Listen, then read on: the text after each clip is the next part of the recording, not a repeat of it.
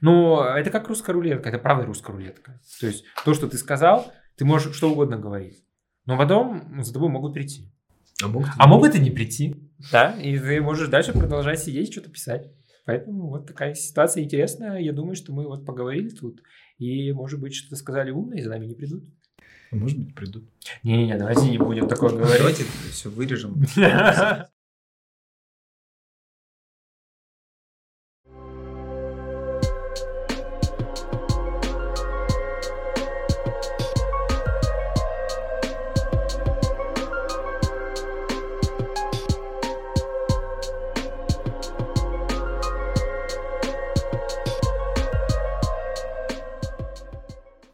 Всем привет!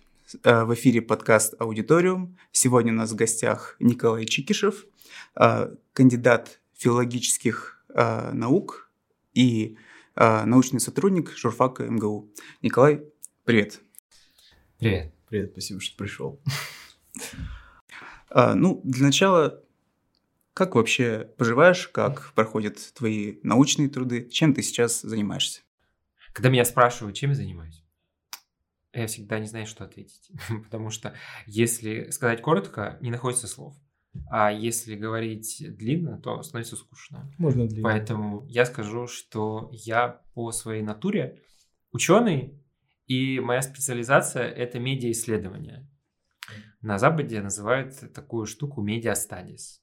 По-русски ничего не придумали лучше, чем медиаисследование, хотя есть термин, очень мне не нравится, он корявый, называется медиаведение. Мгм. Это звучит как-то очень стрёмно, поэтому я говорю медиаисследователи нейтрально. И я изучаю медиа в разных проявлениях, а пандемия коронавируса, минус ее в том, что все мы сидим по углам, проводим лекции в зуме, не видим аудиторию, не общаемся со студентами, пытаемся общаться.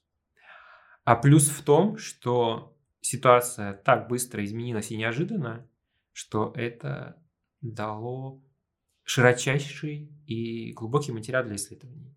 Так как сейчас то, о чем говорили медиаисследователи на протяжении десятилетий, вскрылось и показало мир немного с другой стороны.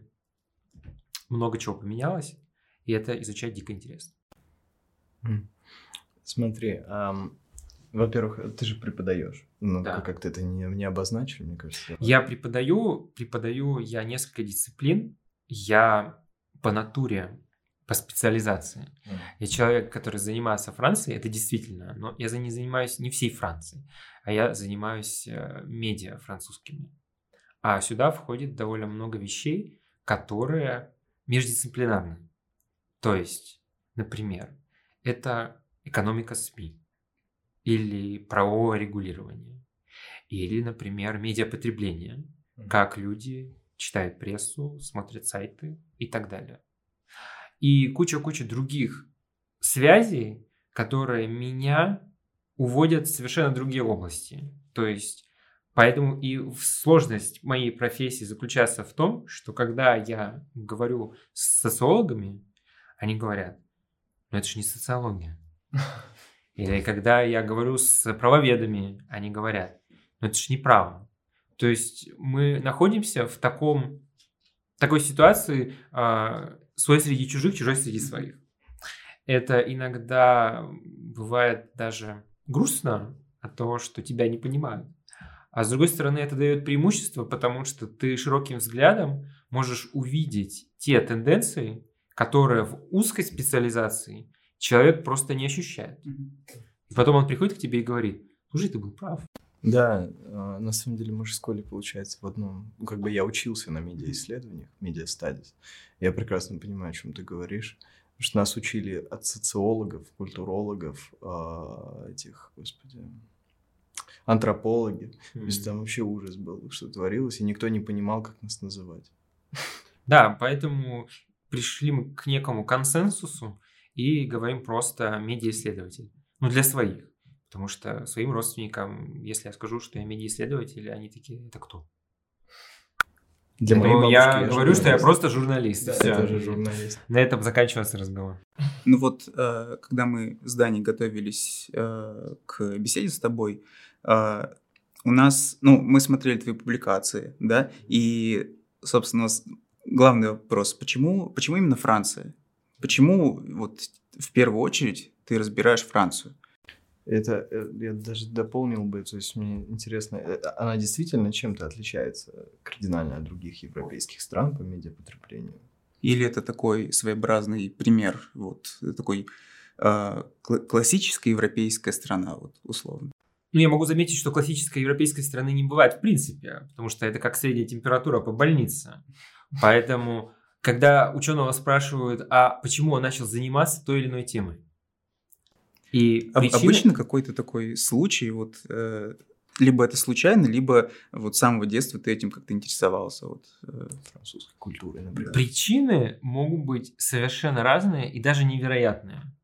Там человек всю жизнь думал, как помочь детям, и начинает заниматься какой-нибудь инклюзией, да? А бывает, что человек увидел в музее какую-то картину и понял, что он будет всю жизнь заниматься Ван Гогом. И для меня это удивительно и непонятно. Исследователи, которые тратят всю жизнь на чужую жизнь. То есть ты проживаешь не свою жизнь, а ты проживаешь жизнь другого ну, человека, есть, который уже умер. То есть какой-нибудь биограф какого-нибудь да. Люди, например, которые да? Джойса изучают всю жизнь, да, скорее всего, до сути не доберутся вот именно А у, у меня всегда была такая э, идея, что они, то есть это одно из направлений их, это деятельность. Нет-нет, бывают такие фанаты, которые могут жизнь положить на изучение, ну, я не знаю, поэзии кого? Мандельштама. И вот для них это все. Потому что когда, например, ты начинаешь их спрашивать, исследователи Цветаевой, ты начинаешь их спрашивать такие, ну, понимаете, каверзные вопросы про Цветаеву, они могут встать и уйти, оскорбиться, потому что для них это большая величина, для них это вся жизнь. И я говорю, я не говорю это с укором, я говорю, что эти люди праведники, они святые, потому что для них это все, что заполняет вот эту картину мира. Я бы так не смог. Но, возвращаясь к вопросу про мои интересы, ну, как-то жизнь сложилась, потому что я по своей натуре э, француз. То есть не родился во Франции, но я француз, так как в школе у меня не было английского языка. И я изучал французский язык, и когда я поступил на факультет журналистики, стал вопрос о том, а какой язык я буду изучать, потому что там была начальная группа французского. И мне сказали, ну, это будет для тебя слишком просто, хорошо устроился. Придешь там, и чего? Несколько лет будешь балду пинать? Нет-нет, давай-ка ты, милый, будешь изучать какой-нибудь другой язык, а английский уже были продолжающие, а у меня английский был так себе. И мне сказали, слушай, а пойди в группу финского языка. Финский такой прекрасный язык, такой интересный. А я такой молодой, зеленый, думаю, ну, наверное, это, конечно, была большая ошибка. Не в том смысле, что финский плохой язык, он очень сложный, там 16 падежей. Но э, если так пораскидывать мозгами, то это был один потерянный год моей жизни, потому что у меня были катастрофически плохие отношения с моим преподавателем финского языка, mm. которая в конце года, она просто меня не замечала. Специально? Да. Ой, это страшная ситуация. Я представлял из себя мебель. И я пришел э, к начальнику моего отделения и сказал, просто кинулся в колени, слезно умолял перевести меня к французам, потому что, ну, это моя родина, что? И она согласилась. И она меня перевела, и остальная часть моей университетской жизни языковой прошла как в сказке. Ну и после этого я поступил в аспирантуру, а я начал заниматься темой Франции еще на втором курсе. Ну и как-то пошло-поехало, я писал курсовые, потом поступил в аспирантуру, и моя диссертация, она выросла, в общем-то, из всех тех э, курсовых и диплома, которые я писал.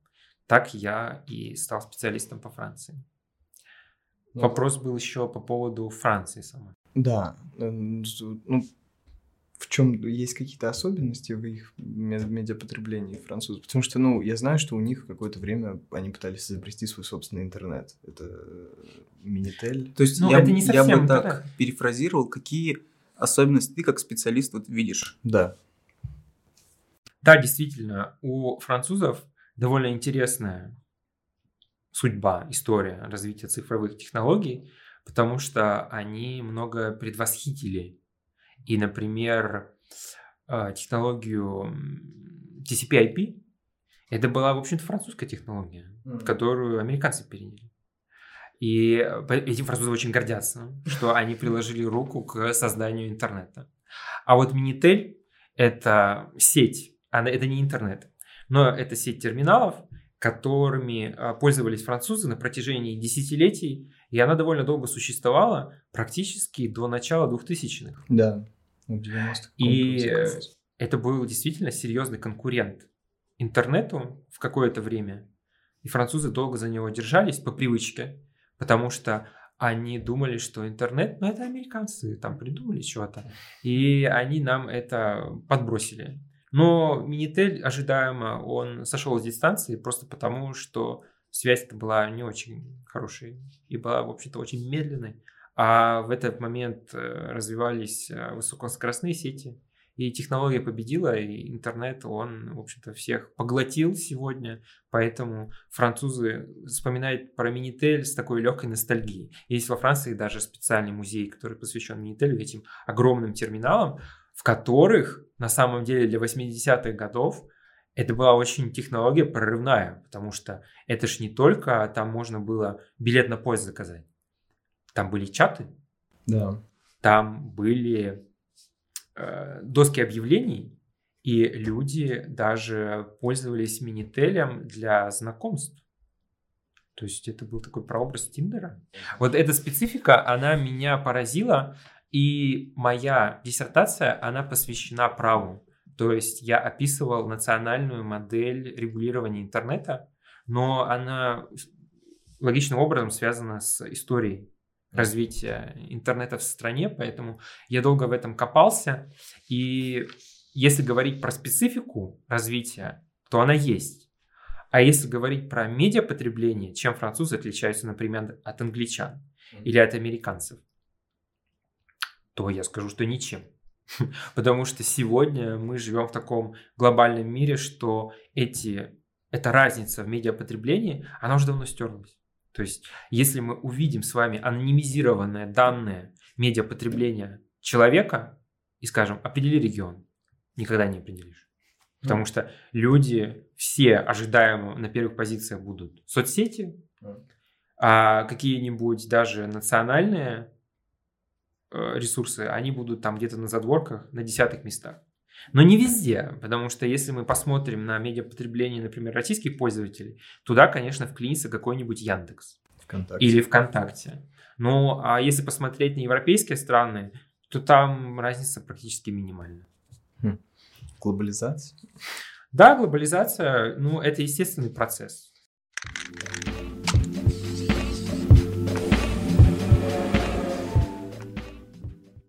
Пользовательское соглашение Facebook составляется в соответствии с юрисдикцией Соединенных Штатов Америки, правильно? Угу.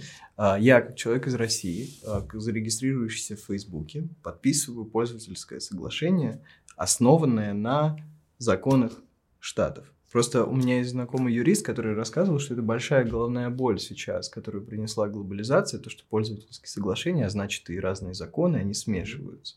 Вот есть такое? Или это больше миф? Слушай, а у нас разве вот этот закон, который у нас приняли, закон Яровой, да? А, что а, все Серверы информация... должны находиться, и да. данные должны находиться на территории страны. Да. да, то есть он как-то действует? Э... Юридически, когда принимали этот закон, то законодатели, они со своей стороны смотрели. Но проблема не только российских законодателей, а вообще в принципе законодателей, которые вторгаются в цифровую сферу, в том, что они технологически не подкованы.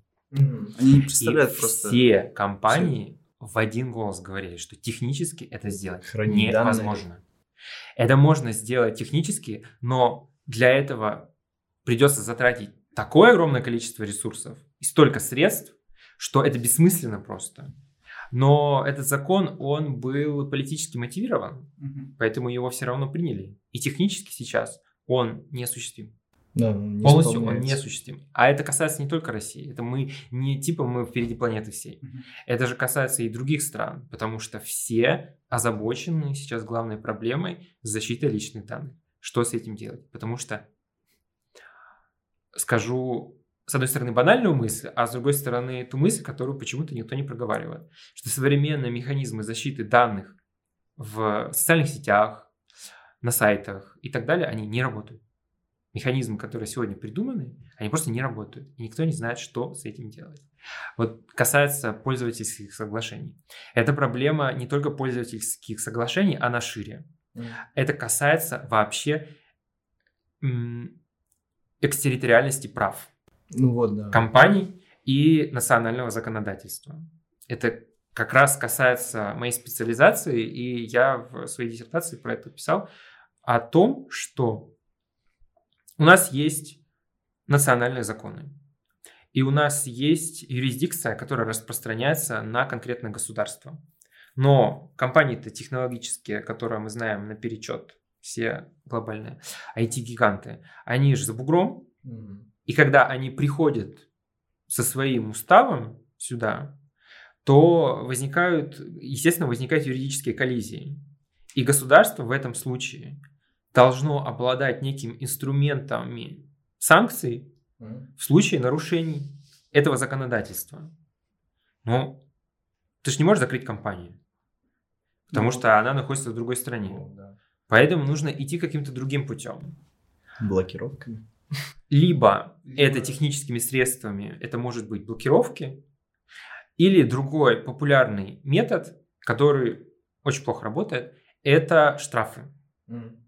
Поэтому к штрафам сегодня прибегают все, кому не лень. Потому что это, с одной стороны, выгодно. IT-компании очень богатые, и Да. они могут раскошелиться хорошо.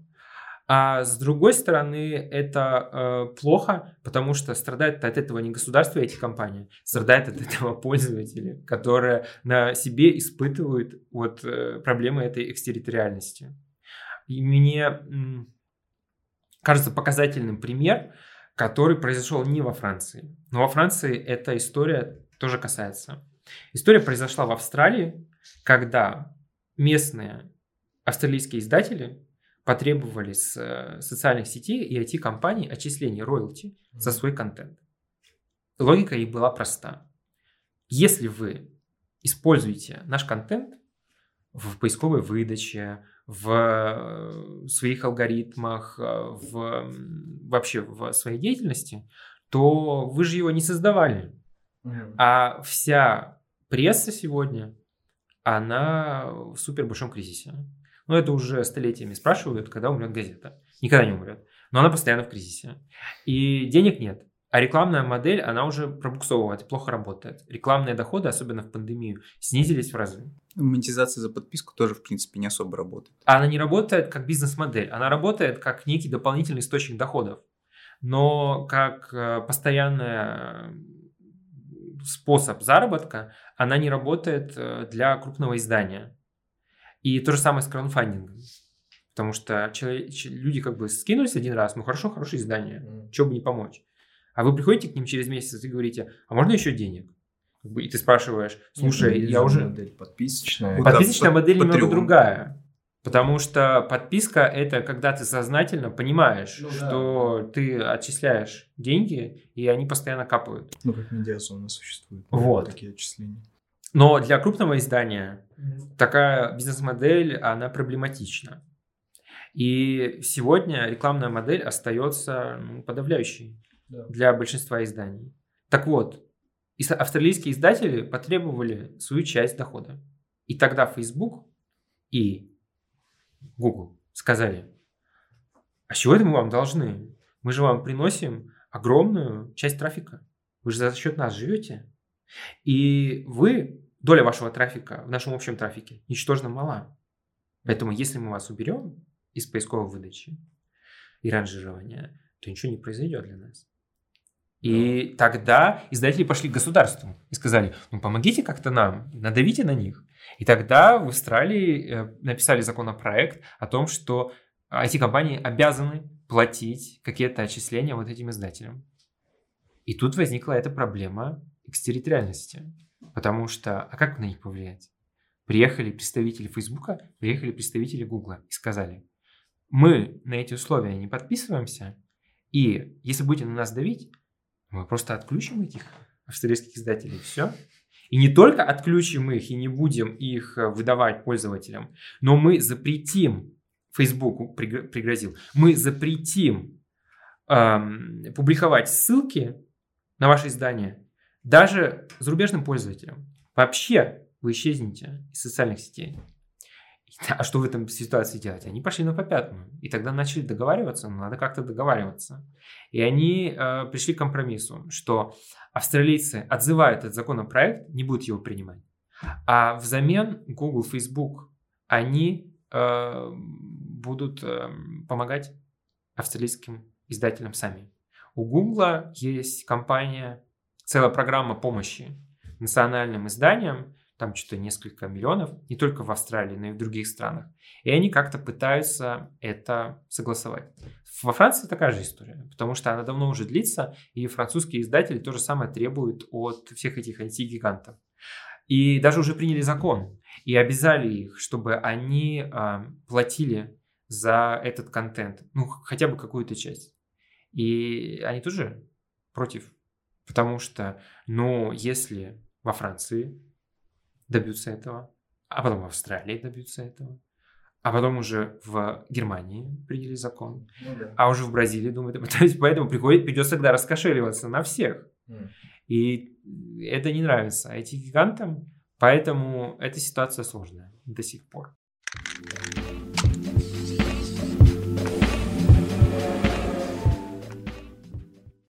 Ведь это получается, что у корпораций э, все больше и больше власти, то есть у них влияние больше, чем у некоторых, да, не у некоторых, у многих государств. То есть э, разве не идем мы сейчас к тому, что в будущем будут называть власть корпораций? Да, потому что эм, вот во всей этой истории с Австралией есть один важный момент, что Facebook пригрозил вырезать э, издание. То есть он может щелчком пальцев, условно говоря, отменить их. Культуру отмены мы об этом тоже поговорим. Вот. Это классический, ну, это все можно назвать эффектом Дональда Трампа. Да, да, об этом, об этом и речь, что как Твиттер может взять и удалить Дональда Трампа. Или даже при том, что э, вот э, наша власть, она, даже наша власть, она вынуждена договариваться с Твиттером. Она э, постоянно говорит, да, мы вас заблокируем, мы вас просто забаним, потом, ну, попозже ну, попозже, ну, пока мы просто замедлим. Вот, и это замедление, оно же тоже не работает, то есть... Просто... Не, почему работать? Я постоянно из-за этого стрессую, когда захожу в Твиттер, ничего не грузится. У меня просто картинки э, однотонные. А это все приводит к тому, что опять в сухом остатке а, страдаем мы, да, страдаем мы. Но говоря про противостояние между IT-компаниями и государством, и медиаисследователь, он, его позиция мне кажется, его идеальная позиция заключается в том, что он находится как бы над схваткой. Как и любой исследователь. К нему приходят и говорят, ну почему так, помоги нам и так далее. А исследователь говорит, «Э, как Соломон, и это пройдет. Потому что вся история интернета, ее можно разделить, грубо говоря, на три больших периода. А, период 90-х, это период такого дикого запада, mm. когда в интернете были сплошные маргиналы, ученые, энтузиасты, какие-то фрики, которые писали постоянно манифесты о том, что онлайн это не офлайн. Yeah. Здесь yeah. правила офлайна не действуют. Yeah. Для нас это сейчас кажется дико, да? А тогда это казалось просто ну, последним оплотом свободы, что мы здесь стоим на своем, как Мартин Лютер, и не двинемся с места. Не суйтесь сюда. Здесь своя атмосфера. В России то же самое в начале 2000-х происходило. А потом, ну просто у нас будущего. Да, да, да. А потом э, в интернет пришли компании, и началась коммерциализация при отсутствии внятного законодательства. Это, при, это привело к монополизации рынка, к появлению нескольких крупных игроков, которые успели этот рынок захватить при отсутствии внятного законодательства. И как на действие приходит контрдействие в интернет, пришло государство.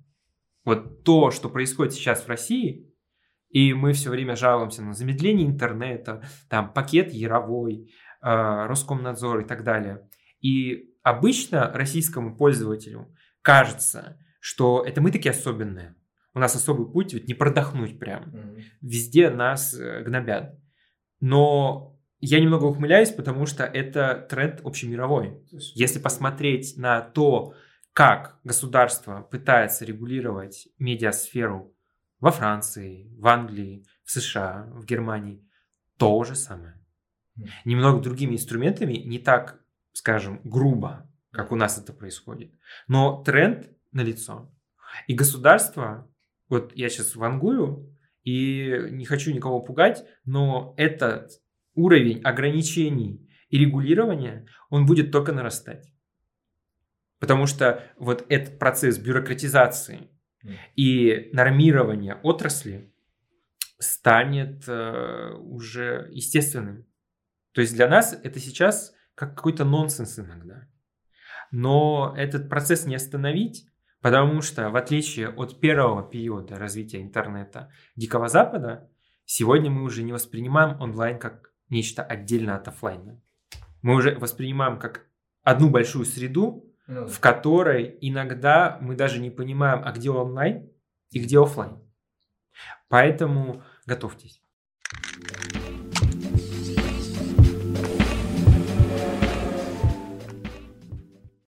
А мне вот интересно, э, ну, ты же вангуешь, а да. а дальше что будет? Ну, то есть э, будет нарастать уровень э, контроля и попыток ограничений. А дальше? Ну, то есть, условно, к чему это все может привести? есть коммерциализация привезла к моно... привела к монополизации. Угу. Теперь у нас есть э, Google, который вертит весь интернет, ну, условно говоря, рядом с Амазоном. А что роль государства, к чему в итоге может свестись? Роль государства сводится к тому, что оно пытается отстоять свои привилегии, ну, на а которые уже покушаются, например, IT-гиганты. Вот. Потому что эти гиганты, они захватывают сейчас те сферы, которые традиционно принадлежали государству. Ну, например, безопасность, да. охрана граждан, а, личные данные граждан и так далее. Вот эти сферы, они сегодня как некое поле битвы, исход в этой битве не совсем ясен. Но я могу перечислить несколько проблемных мест, Давай. которые должны в итоге не должны, но я ожидаю, что они рванут. Mm. То есть сейчас уже этот процесс нарастает, и эти проблемы, они не решаются. Я уже говорил про э, защиту личных данных. Эта проблема не решается, потому что каждый день, каждую неделю мы с вами видим в новостях огромное количество инфоповодов, которые связаны с утечками данных. И это невообразимые цифры. Сегодня, например, в марте э, из Фейсбука утекли э, более 500 миллионов аккаунтов пользователей. Это полмиллиарда аккаунтов. Причем это не просто имена и фамилии. Это утечка, которая произошла не сейчас. Она произошла еще в 2019 году. Ее обнаружили сейчас, получается? Нет, ее обнаружили раньше, потому что она возникла из-за из уязвимости mm. э, Фейсбука. И эту уязвимость... Facebook заявил, что они залатали уже эту уязвимость. Они залатали эту уязвимость в 2019 году в августе. Но данные уже утекли. И в январе 2021 года появился Telegram-бот, который предлагал за 20 долларов вам э, ID пользователя, если вы укажете телефон. Mm-hmm. И наоборот, у вас есть телефон, вам нужно ID пользователя. Плати 20 долларов без проблем. А если тебе нужно 5000 аккаунтов, заплати 10 тысяч долларов, в лед уйдет. Этот э, Telegram-бот уже удалили. Но это показало, что та база данных слитая, она где-то ходит. И ее в итоге в марте обнаружили в открытом доступе. И ее оперативно, естественно, удалили. Но это ничего не остановило. Ну, потому что она была в открытом доступе. Поэтому кто знает, где она сейчас. И Facebook начал всех успокаивать и говорить о том, что это же данные-то устарелые. Они 2019 года. Тогда возникает вопрос, когда вы последний раз меняли свои личные данные в Фейсбуке? В 2018 году. Поэтому большая часть этих данных, предположительно, она все еще актуальна. Там же ведь не только имена, фамилии. Там могли быть ID пользователя, электронная почта, номер телефона. Были иногда и фотографии под замком для друзей, список подписчиков и так далее. Еще же этот Facebook как э, аккаунт многие используют в сайтах, то есть сразу же открывается доступ Типа ко всем сервисам. да? Ну да, сразу же открывается доступ ко всем приложениям, через которые... А параллельно с Фейсбуком а, миллионы у Клабхауса украли, более 100 миллионов аккаунтов, у LinkedIn украли тоже какую-то часть аккаунтов и так далее. То есть никто от этого не защищен, и возникает вопрос, а как это происходит? Чего они такие все нерасторопные? То есть у вас из-под носа полмиллиарда аккаунтов украли, а вы сказали, что это уязвимость была. Меня это не успокаивает. А потом еще опубликовали сайт. Ну, Ты на него заходишь, вбиваешь свой ID, и тебе сайт пишет, а, была, были твои данные в этой базе или нет.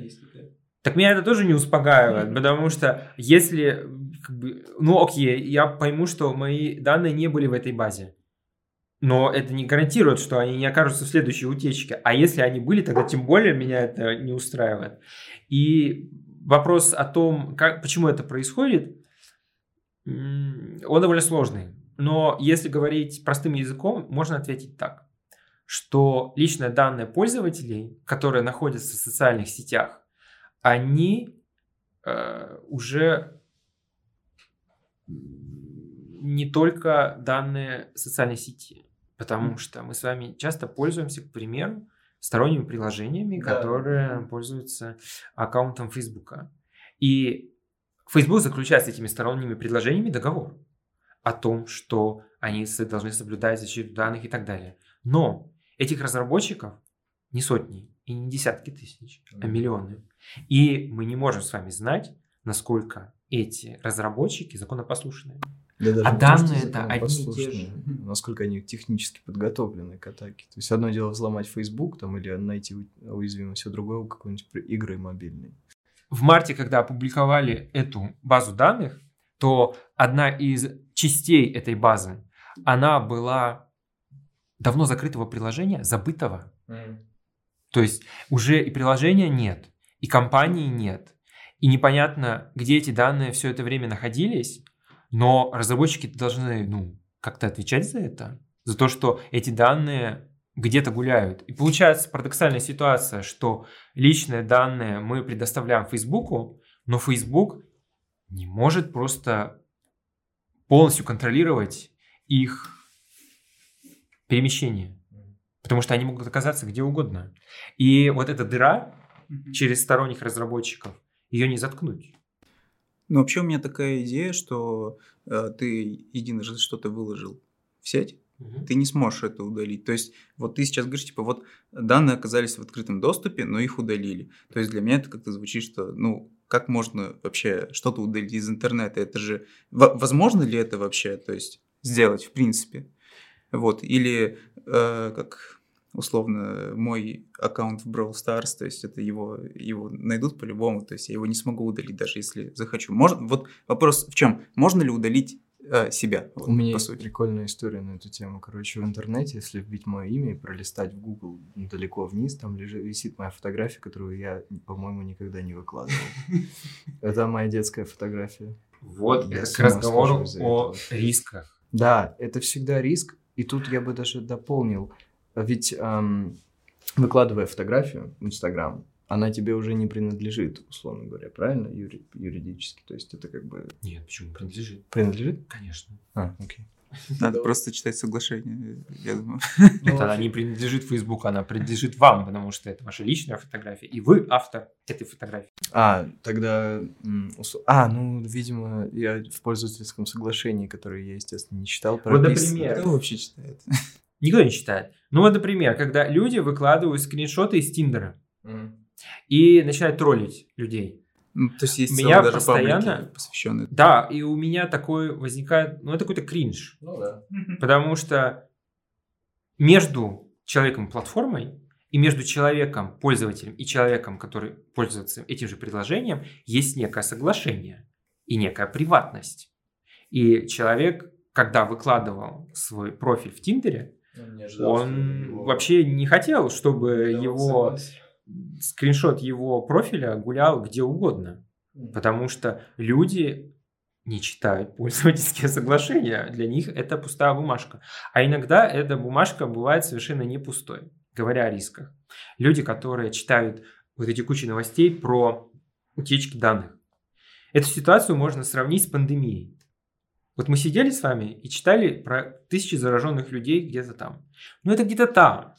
Ну, то есть это меня не коснется. И поэтому возникло движение людей, которые вообще отрицали коронавирус. И в это движение э, попали такие интересные лица, как президент Бразилии, например, который говорил, что ну, коронавируса не существует, а потом заболел. И это приводит к тому, что люди иногда не чувствуют вот этих рисков и опасностей, которая может их подстерегать где угодно. Я студентам задаю вопрос.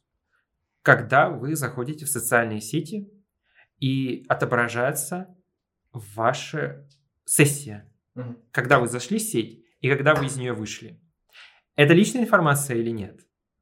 Сто процентов, да. А мне кажется, нет. Потому что именно отображение сессии. Ну, например, в ВКонтакте там же написано, что пользователь был в сети, там... Ты... Ну, это не личная информация, если она выносится в публичную. Если она... А, ну, условно говоря, в ВКонтакте же есть ранжирование личного и нет. То есть никто не видит, что ты пишешь в чатах. Но люди могут прийти на твою страницу и увидеть, когда был ты последний да, раз. Да, то есть, условно, можно понять, когда ты спать ложишься. Да, вот а, я заходил. объясню, почему у меня разграничение такое, что это не личное mm-hmm. а, во ВКонтакте, условно. Даже если ты закрываешь профиль, все равно видно, когда ты был последний yeah. раз. То есть ты не видишь ничего, там, ни фотографий, только имя, фамилию и когда был последний раз. У меня ответа нет на этот вопрос. Мне кажется, это недочет просто системы, что это как бы это, ну, то есть можно какие-то выводы делать о том, то есть когда человек заходит, когда человек пользуется соцсетью, то есть. А мне кажется, а в чем, собственно, вопрос? Ну, например, в Телеграме... Для того, чтобы стало более понятно, в чем проблема, я этот вопрос, нет, это этот феномен, я его несколько расширю. У человека есть данные не о времени вашей сессии 23 апреля. У него есть пул данных о том, как долго для, длились ваши сессии в течение года. Угу. Это будет личная информация или нет? То есть э, смущает ли меня, условно говоря, то, что он владеет этой информацией? Наверное, нет. Я считаю, что это не личная информация. Потому что, исходя, это же все big data, да. исходя из этих данных, анонимизированы. А может не анонимизированных, а он знает только ваше имя. Человек видит все ваши сессии, начиная с января по декабрь, каждый день. Когда вы заходили в эту социальную сеть и когда из нее не выходили. Какие следствия можно из этого сделать?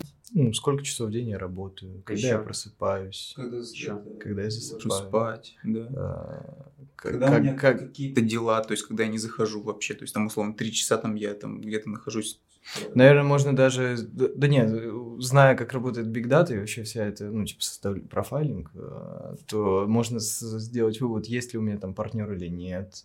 Можно сделать вывод, э, филонию на работе или работаю ответственно и так далее. Это много, можно, много выводов из этого. Да даже без... в руках у тебя находится телефон. Даже без алгоритмов, если мы видим с вами, что каждый день есть продолжительная сессия с 10 до 12 или до часу ночи, мы можем сделать вывод.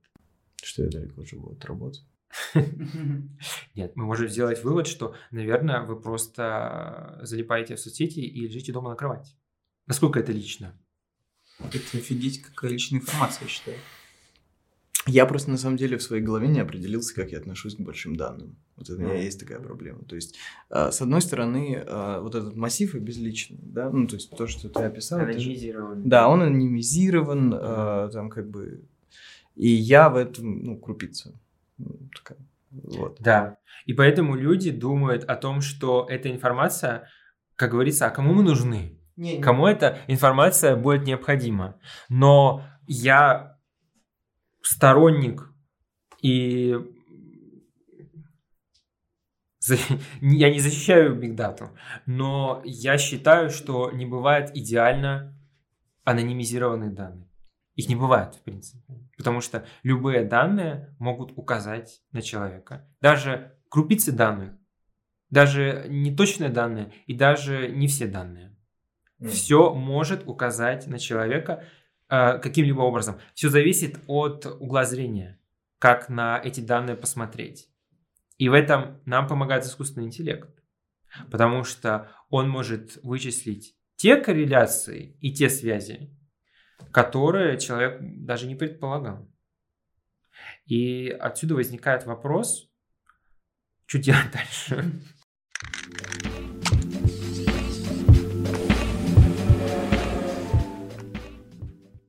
Ну, кстати, это, это хороший вопрос, потому что, ну, не знаю, Миш, ты знал, что лента, ну, то есть алгоритм, который формирует ленту в Фейсбуке, никем не управляется и его, его не модерируют. Она такая неудобная вообще. Я, это одна из причин, почему я не использую Facebook вообще. Нет, ну тут просто, по-моему, была история, можете поправить, что Фейсбуку пытались предъявить, что когда у них чтобы в ленте не выдавался какой-то шоковый контент или политический контент. Они как-то это пытались... Это как раз к теме fake news. Да, да, да, подводя.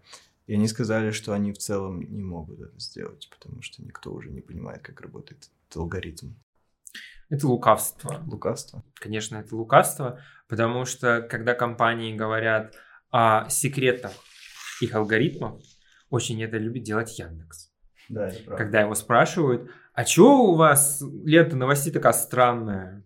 Они говорят, а это все алгоритм. Мы туда не лезем, это все алгоритм. И с одной стороны, люди технически подкованные э, задумываются о том, а что это за алгоритм такой. А пользователь искренне, с другой стороны, недоумевает.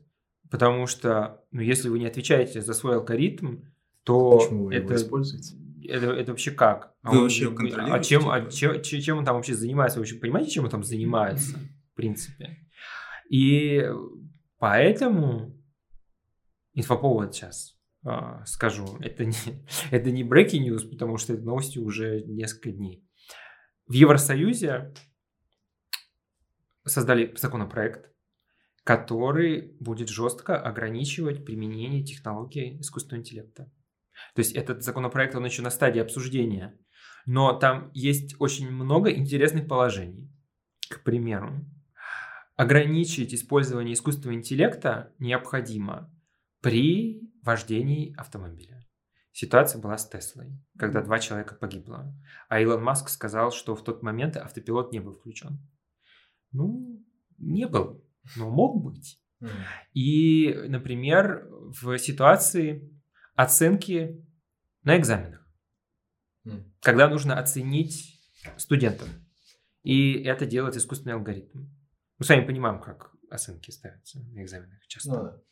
А если туда применить искусственный интеллект, интересно, что он насчитает вообще.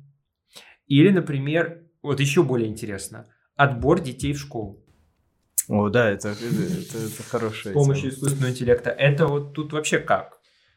И, и другая есть еще история, другая сторона, что распознавание лиц в общественных местах вообще надо запретить, говорят Это очень э, опасная сейчас сфера для нас, для наш, ну вот, на, по, по сути, э, наше передвижение, mm-hmm.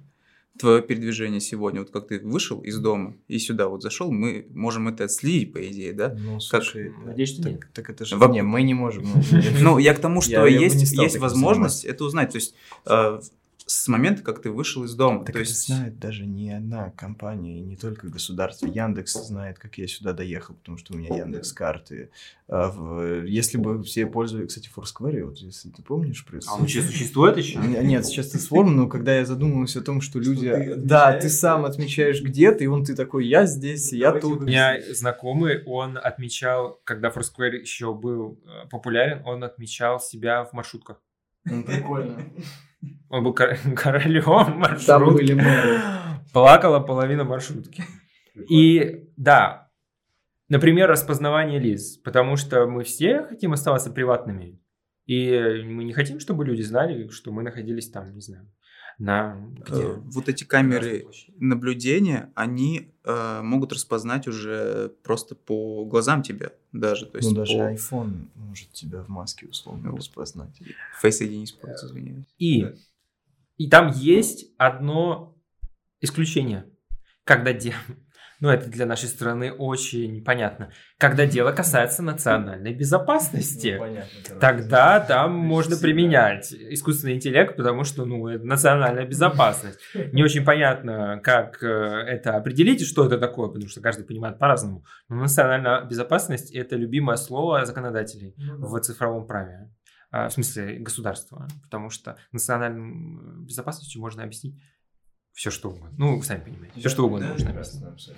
Поэтому вот эти сферы, а эти сферы все ширятся, ширятся, ширятся. Искусственный интеллект сегодня распространяется молниеносно, э, даже в те сферы, в которых вот совершенно непонятно, зачем его применять. К примеру, когда тебе разработчики показывают, что искусственный интеллект научился писать как Бродский. Да. Или эм, рисовать картины, как э, Малевич или Ван Гог. И, зада- и ты задаешь вопрос, а зачем? Ну, мне кажется, это просто как тест. Ну, то есть, на что он способен. Это сейчас тест, Ну, а потом... а а, потом не тест. И вот в этой ситуации Бродский уже был. Нам не надо второго Бродского. Или не надо там второго Малевича, потому что Малевич он был один. Мы его любим, ценим э, и хотим глядеть на Малевича оригинального, а не то, что сделал искусственный интеллект. Потому что искусственный интеллект может сделать вот просто идеальную копию, не отличишь. К вопросу о дефейках. Не отличишь. И ты смотришь на эту картину и думаешь, ну хорошо, это Малевич. Может не Малевич, но, наверное, Малевич, да? И это все равно Малевич. Потому что искусственный интеллект копирует Малевича. Он не придумывает. Ну, так себя основной, основной и тезис свое. твой в том, что искусственный интеллект ничего нового не делает, поэтому вопрос зачем? Или вопрос, зачем нам вообще искусственный интеллект, который пишет стихи? В чем, типа, смысл? В чем, в чем смысл применения технологии в этой области? Что она дает? Потому что если мы с вами говорим про распознавание лиц, как бы мы ни относились к применению этой технологии, мы видим конечный результат и задачу, которую выполняет искусственный интеллект. Что у нас речь идет о некой безопасности, о некой, не знаю, охране общественного порядка и так далее. А искусственный интеллект, который копирует Баха и на основе Баха придумывает несозданную фугу Баха, которая выглядит как фуга Баха. Зачем? Ну, я вот недавно наткнулся на нейросеть, которая пишет треки в стиле Эминема. Вот. Пол- Ну, пока получается очень плохо и как-то однообразно, но в целом э, неподготовленный слушатель скажет, так это Eminem, все, все так и Ну, так есть. нейросеть еще и учится. Вот, сама. да. Искусственный интеллект, его опасность заключается именно в машинном обучении. Потому что А если... машинное обучение, оно приводит к тому, что люди перестают понимать конечный продукт и перестают отличать реальность от э, виртуального пространства. Окей, а если мы будем ограничивать искусственный интеллект, давайте э, вернемся вот к Азимову, да, три закона, то есть, да, Да. робототехники. Если мы вот так же ограничим искусственный интеллект, то есть И типа дадим ему развиваться дальше, вот в А, рамках Да, трех да, да. законов. Но, но вот эти вот три закона, вот условно там какие-то, ну или какие-то правила вообще, да, то есть они будут его ограничивать, то есть чтобы он не действовал во вред. Или он какие-то лазейки, может, найдет тогда искусственный интеллект. То есть, Вот, Может, все, эти разго- все эти разговоры, я не люблю футурол- футурологические разговоры, и начинается всякая сингулярность упоминаться и так далее. Но а, проблема в том, что ограничение, любое ограничение, касается оно, ну, цензура, при- понятный всем пример, которым э, мы занимаемся. Цензура никогда не работала эффективно, потому что чем больше ты запрещаешь, тем больше этого хочется. И резюмируя как-то свою мысль и говоря, в принципе, о моем отношении к этой теме и к технологическому прогрессу, я по своей натуре, я бы сказал, реалист. но это, наверное, все-таки нужно сказать, что я пессимист. Потому что я, ужасно скажу слова, не верю в человечество. О, я тоже. Так как э, люди по своей природе, они очень слабы. И при этом они иногда очень, эм, мягко скажем, недалекие. Я И история постоянно нам об этом говорит. Подписываюсь О том, раз. что люди иногда делают что-то, не отдавая себе отчет в цели и в смысле того, что они делают. Я понимаю, о чем Коля говорит. Вот есть э, человек, который пишет, э, э, заставляет нейросеть писать Эминема, а потом окажется, что это зачем-то нужно. Есть круто. Но будет такой же человек, который будет учить нейросеть чему-то плохому. Я правильно тебя понимаю? И даже если он будет учить чему-то хорошему, он не может предсказать все применения технологий в будущем. В этом есть плюс любого изобретателя, потому что он ищет того, чего нет. Он изобретает то, чего никогда не было, и что может помочь. Когда Попов изобретал радио, он же вообще не думал, что будет радиовещание. Ну да. Потому что у него была конкретная цель, чтобы корабли Балтийского флота могли друг с другом общаться. И все. А не вот эти показывать флажки в тумане. И, а рядом был Маркони, который подумал, «Хм, отличный был человек. И самое важное, что он был талантливый предприниматель. Потому что если Попов э, изобрел и умер практически сразу, и все, на этом все закончилось, да. А Маркони, он такой подумал, «Мгм, ну, во-первых, эту технологию надо запатентовать. Поэтому у нас вечный спор, кто изобрел радио. Все изобрели радио, все молодцы.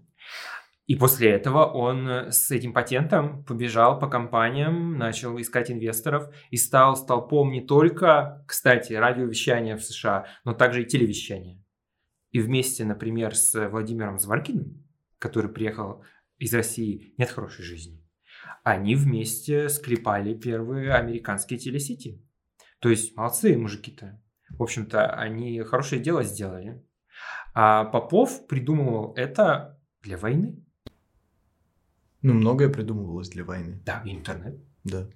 И телефон. Ну, Нет, телефон как-то странно для войны. Это в смысле, Ну, что Белл все-таки, когда изобретал телефон, он Ладно, может быть. в первую очередь думал... А, э, не, мобильный телефон. Вот Мобильный Мобильные телефон. телефоны во время войны придумали. Да, мобильный телефон это тоже была технология, которая появилась, кстати, давно уже. Да. Она просто гражданской стала сравнительно недавно. Но с интернетом такая вещь, что никто не думал о сетях как коммуникации между людьми. Сеть, вот эм, это агентство перспективных исследований DARPA, Министерство обороны, они решили создать сеть, которая бы связывала разные командные пункты армейские на случай ядерной войны. Вот если один командный пункт разобьют, чтобы остальные это работали, и сеть функционировала. И отсюда возникает идея этой паутины, которую сегодня невозможно Разорвать. Контролировать. не, не контролировать, а невозможно уничтожить. То есть Да. говорят про этот мифический рубильник, который отрубит э, Рунет. Нет такого рубильника, потому что мы уже настолько инфраструктурно связаны с глобальным интернетом, что это будет технически невозможно. Хотя пытаются.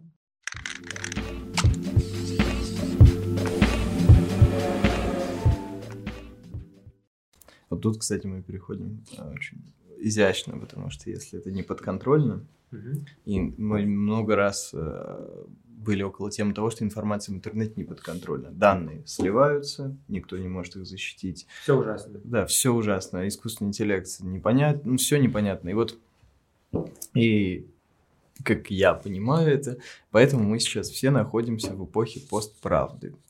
Потому что любой высказывает мнение, Мгм. любой подает новости как хочет. Все инагенты и злодеи. Ну, как это так? Буквально вчера э, вот я уже ложился спать, и я прочел новость, что э, э, Волков, он э, выступил на латвийском телевидении и сказал, что оппозицию в России возглавит Юрий Дудь. Ты не слышал? Вот. Ну, Я это не слышал, но Это звучит очень... э, Звучит очень дико. самонательно, я бы сказал. Вот. Позже выяснилось, что это был дипфейк, который сделали пранкеры. И Я точно не уверен, по-моему, этот э, Lexus, Я не знаю. вот, э, Для меня это машина, я не и, знаю. и Вован, вот, ну, которые... Пранкер Вован. Ну ты что, не знаешь Вован. пранкера Вована? Ну, если честно, нет. Зеленского постоянно терроризируют. Мне стало стыдно только что из-за этого. Ну ничего, это не такая важная информация, без нее можно прожить. Вот, и это был дипфейк, оказывается. То есть, но этому вполне поверило телевидение и, по-моему, пустил даже это в свой эфир. Но когда мы говорим о fake news и ставим знак равно, или говорим, что это синонимы с понятием постправда.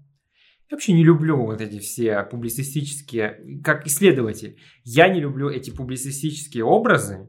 Постправда. Мне это напоминает все рассуждения про, например, я студентов просто запрещаю им говорить а, слово, фразу «желтая пресса». Хм. Потому что желтая пресса это не термин. М. Это публицистический образ, желтая пресса. А есть, например, формат глянец, к примеру, или таблоид, или, в общем, массовая пресса. Нет желтой прессы. Это что, пресса покрашена в желтый цвет? Что это? Или, например, газетная утка. Вот постправда это то же самое, синонимично. Газетная утка. Все это из э, разряда публицистики, рассуждений о смысле жизни и так далее. Мы, медиаисследователи, все-таки пытаемся каким-то образом формализовать термины и прийти к некому консенсусу. Получается очень туго. Мгм. Очень туго. То есть нет термина. Нет, термин есть, их очень много. Если говорят про fake news, даже сейчас, например, если вы посмотрите новостную ленту, каждый пишет как угодно. Вот некоторые употребляют эм, английский оригинал, то есть они так и пишут fake news. Мгм. Некоторые переводят по-русски и пишут в два слова фейк-ньюс, а некоторые пишут в одно слово фейк-ньюс. Некоторые пишут фейковые новости, фейковая информация, ложная информация, фейк просто. И вот этот весь пул терминов, он не от хорошей жизни. Потому что сегодня, и на это указывают многие исследователи, эм, из-за того, что это явление и тренд возник, который, кстати, недавно. Э, Так как он новый, поэтому еще ничего не устаканилось. И мы можем сейчас каким-то образом это формализовать, но все равно это будет множество претензий к этому термину. Вот я могу даже попробовать это сделать. Давай. Что fake news – это частично или полностью ложная информация, а также распространение дез- дезинформации в масс-медиа с целью политической, экономической или другой выгоды автора публикации. Хм. Ну, довольно заумно звучит. Да, Однако есть. сейчас мы можем этот же термин а, просто раз- разодрать в клочья. Да, потому что уже... Вот мы можем начнем от как бы слабой аргументации к самому самой главной претензии. Мы можем спросить: окей, частично или полностью ложная информация? Тогда получается, что а, насколько эта информация может быть частично ложной. Да, если в ней есть часть лжи, значит она ложная. То есть, как бы, если ты кладешь э, в бочку меда ложку дегтя, это уже, как бы, уже несъедобно, да? Тут, тут же и здесь получается, это если тут немного приврал, это уже типа fake news. Или еще не совсем fake news. А, Потом распространение в дезинформации в масс-медиа. Вопрос возникает, а если мы распространяем в медиа без масс, вот, например, мессенджеры, это не масс-медиа, это просто медиа, потому что они индивидуальны в мессенджерах, в Телеграме или в WhatsApp распространяют, то это что, такая не fake news или что? А а мы знаем примеры, когда в мессенджерах распространяют Да, fake news. да. Или когда мы говорим о цели, Да. о том, что есть некая политическая, экономическая, какая угодно выгода. То есть есть, говоря судебными, судебным языком, некий умысел, Ага. злой умысел. То, а если не злой умысел? Если Я человек просто чего-то плюнул в сеть, это разлетелось.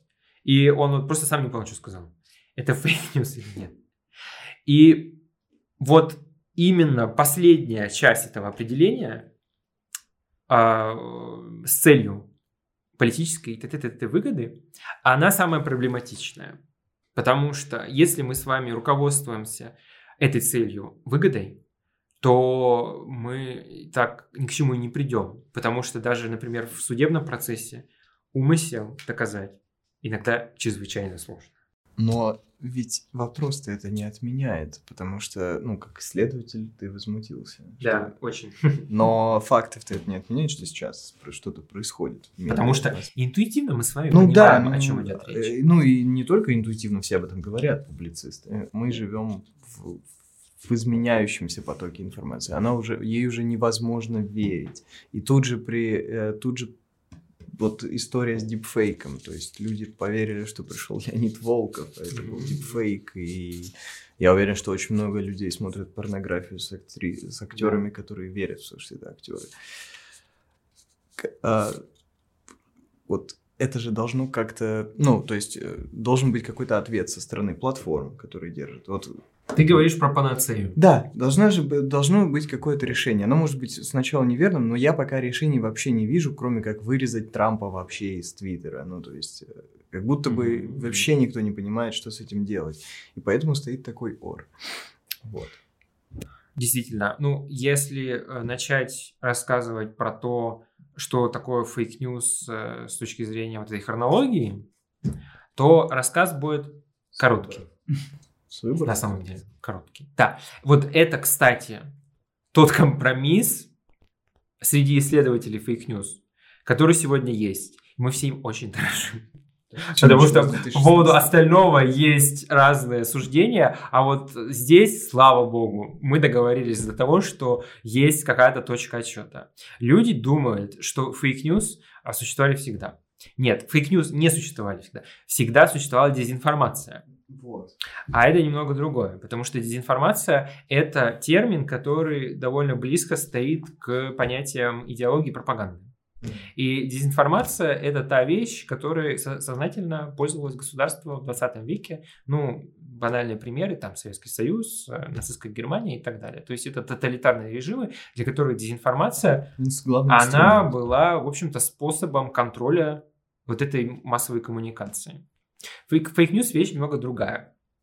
И она началась сравнительно недавно, и все исследователи уже как-то более-менее пришли к этому выводу, что точка отсчета – это предвыборная кампания 2016 года в Америке между э, Трампом и Хиллари Клинтон. И именно в этот момент неожиданно социальные сети проявили себя во всей красе. То есть не социальные сети, а пользователи в социальных сетях. Так как, эм, видимо, вот этот тренд, он достиг какой-то критической точки, после которой это явление стало массовым. И на это явление уже обратили внимание все, в первую очередь сами социальные сети. И они как-то с этим стали бороться. Не стали бороться, они сначала стали думать, что с этим делать. А вариантов тут немного. Потому что если мы с вами будем анализировать, каким-то образом классифицировать fake news. Ну, чтобы понять, что это вообще такое. Мы можем с вами проанализировать сам контент mm-hmm. и понять, а какие у нас виды лжи существуют. Мы можем с вами проанализировать отношение автора публикации к fake news, и тогда уже речь будет идти про мотивацию. Зачем этот человек написал? Может, вообще человек, не человек написал. И э, третье – это отношение аудитории к fake news. Самая загадочная и самая непонятная область. И вот проблема заключается всех fake news даже не в авторе и даже не в самом контенте. Проблема заключается в восприятии аудитории. Потому что аудитория, я уже говорил, все люди слабы, могу это повторить, а у аудитории нет экспертизы и нет достаточной подготовки для того, чтобы в этом как-то разобраться. И ей это и не нужно. Аудитории вообще фак- факт-чекинг, по идее, их это не должно волновать. Да. Нет, почему? Они, это их может волновать. Есть, такая, есть такое целое направление в медиаисследованиях, которое называется медиаграмотность. Да, но я имею в виду с точки зрения обычного пользователя. С, с точки зрения обычного пользователя факт-чекинг может быть инструментом для проверки новостей. Но этим не будет заниматься каждый человек, потому что это невозможно из-за ресурсов. У него нет столько ресурсов для того, чтобы постоянно заниматься факт-чекингом. И если у него нет этих ресурсов, они должны быть у кого-то другого, кто должен этим заниматься. Тут выбор небольшой. Ну, либо медиа, ну, СМИ. Это, этим могут заниматься профессионалы, профессиональные медиа. Этим могут заниматься соцсети, как главный источник трафика fake news. И этим может заниматься государство. И тут могут быть три стратегии. Что с этим делать? Ни одна из этих стратегий не является эффективной. Но как бы что есть, что есть. Мы должны выбирать из трех, трех зол, мы должны выбирать какую-то более такую понятную нам. Ну вот, если мы говорим про профессиональные медиа. Профессиональные медиа, вот я люблю студентам задавать вопрос очень провокационный, который вводит их в ступор. На журфаке спрашиваю всегда. Я говорю, а может быть журналистика вообще не нужна? Зачем нужна журналистика? Может быть, мы про нее как бы... Давайте без журналистики поживем. И как бы в этот момент у них отваливается челюсть, потому что... Они нужны. Как не нужна? А я говорю, а ну о чем как бы тут собрались тогда, давайте разойдемся. А как, как не нужна? В смысле? А, ну, ну, а я хочу, хочу быть журналистом. А этот вопрос, он вообще-то ну, не такой забавный, если в него вдуматься, потому что Сейчас журналистика как институт переживает нелегкие времена. Все это говорили всегда. Но я это повторю, что сейчас вот прям очень нелегкие времена. Потому что журналистика как институт начинает конкурировать с...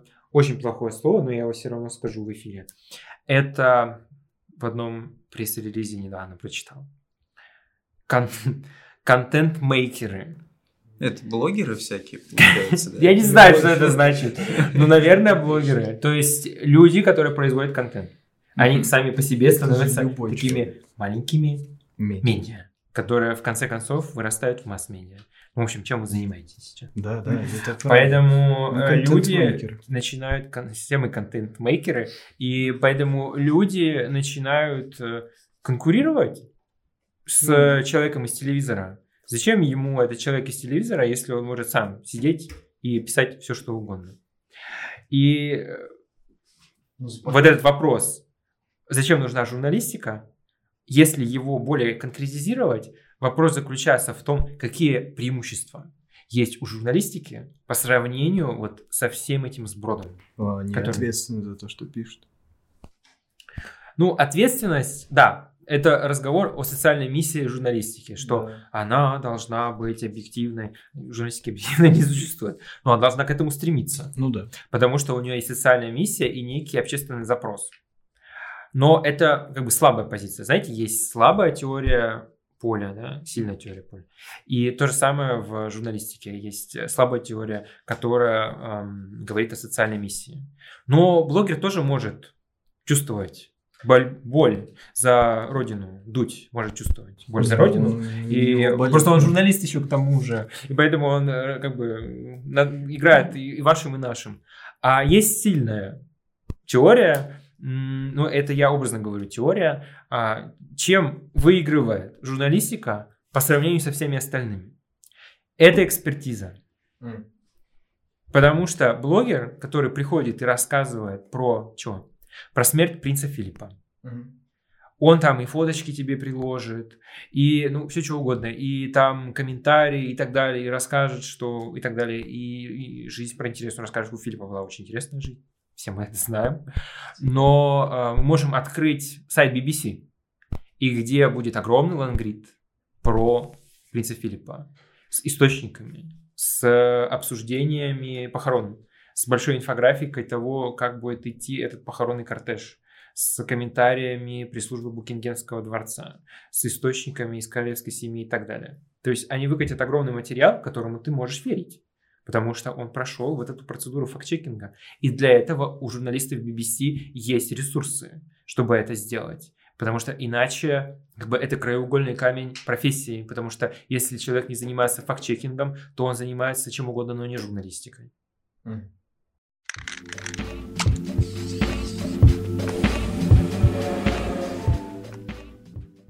Вот, например, Facebook, когда они поняли, что их алгоритм не справляется, они подключили несколько факт-чекинговых организаций. Например, самая известная организация факт-чекинговая в Америке – это Snopes. Или есть еще организация PolitiFact. Ну, там они Associated Press привлекли и так далее, и они договорились, что какую-то часть контента будут проверять люди. Ну, они поработали и сказали, не, делайте, что хотите, мы сами по себе, потому что, ну, это невозможно. Вот этот поток данных, представьте себе, вы опубликовали пост, и этот пост был fake news. Алгоритм его опознал, заблокировал. Вот с блокировкой тоже еще проблема, потому что есть первая поправка Конституции, которая гарантирует свободу слова, в том числе в соцсетях. Поэтому проблема была с Трампом. Его не банили сначала, потому что все ссылались на эту первую поправку. Так вот, э, он удалил ваш пост а бот в этом посте заменил одно слово или два слова и снова запустил. И совершенно это же надо снова удалять. И поэтому э, для людей я не завидую участи модераторов Фейсбука, которые работают в принципе на модерацию. А люди там буквально сходят с ума. Потому что вот ту ленту Фейсбука, которую мы видим, это конечный продукт анализа алгоритмов. И если посмотреть статистику, вы даже себе не представляете, какое количество э, детской порнографии, просто порнографии, насилия, э, прям неприкрытого насилия публикуется в социальных сетях, и алгоритм это быстренько-быстренько удаляет до того, как э, это опубликовано, и мы это прочитали. То есть это такой массив данных, что никакая факт-чекинговая служба с этим не справится. Так, наверное, у нас просто в плане да. Был последний вопрос, а, должен ли интернет модерироваться, но это понятно, что ну, только если... Мы, провалились в этом вопросе. Да, в этот вопрос провальный. А, я уже ответил на Да, да. Ну что же делать тогда? Такой как? Вот знаете, на самом деле я вас слушаю, и я, в принципе, не очень согласен э, с тем, что вы не верите в людей. То есть э, сейчас может это звучит... Ты нас убедишь, что мы верим в людей. Э, это может прозвучать немного наивно, но почему бы нам просто не воспитывать в людях э, вот с ранних лет качество вот именно критического мышления? То, что, мне кажется, сейчас очень сильно убывает в людях. А почему бы вот именно не взять курс на это, что а как нужно... Ты воспитывать? Э, Ой, такая интересная тема, она связана непосредственно с моими размышлениями о преподавании. Просто вот именно что преподавание, да, педагогика, то есть э, почему э, бы у нас, то есть не вести какие-то курсы, да, то есть э, вот как отличить правду от лжи, то есть, да, то есть я вот, например, не понимаю, как можно читать одну, вот один какой-то новостной портал, вот, и верить и вообще и не читать больше ничего другого. Ну, это такие классические способы, инструменты факт-чекинга, правила, которыми руководствуются все журналисты. Источники, эксперты, а, то, что написали для тебя, а, базы данных и так далее. И эти правила, они известны, и для пользователей они также могут работать, потому что они универсальны. Но я уже сказал, что на пользователе не лежит бремя доказывания, потому что бремя доказывания всегда лежит на авторе публикации. И тогда у нас... Э, а, если, а если автор публикации хочет тебя обмануть? То есть... Так он этим и занимается, если он публикует fake news. Mm. А если мы говорим про аудиторию, что вот она такая вся забита, ничего не понимающая, учить ее надо, учить постоянно, взращивать эти умы и так далее. А, мысль-то хорошая, но как именно ее воплотить?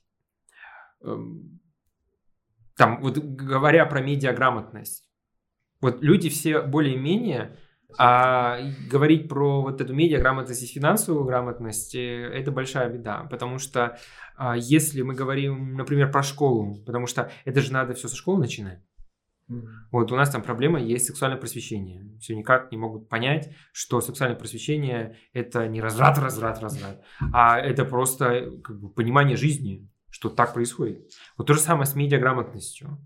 У нас в школе о том, как бы предмет, который объясняет, что такое добро, зло, правда и ложь, это какой предмет? Литература. Литература. То есть, если мы с вами читаем какого-нибудь Толстого «Войну и мир», то, по идее, по идее вот авторов этих программ, мы должны теперь как бы более-менее представлять, да, отличать зерна от плевел и э, думать о хорошем, не думать о плохом. Но как бы Анна Каренина или «Мертвые души», они не очень применимы к жизненному опыту современного человека. Потому что в мертвых душах не сказано, как бороться с fake news. В Фейсбуке. Интересно.